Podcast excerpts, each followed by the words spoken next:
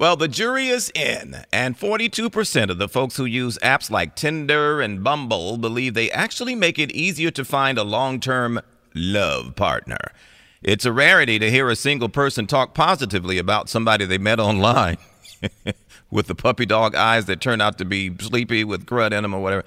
Anyway, a lot of adults say Tinder, Bumble, and Hinge find them effective. Pew Research did the study, which also said 22% of the respondents think the apps make it harder to find true love.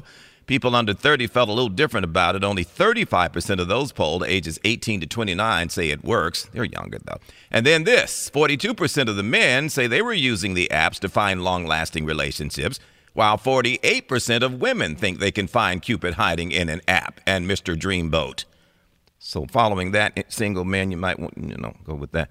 Then the other side, 55% say they feel secure from the lack of, or insecure from the lack of return messages they get. And it says men tended to feel this way more than women.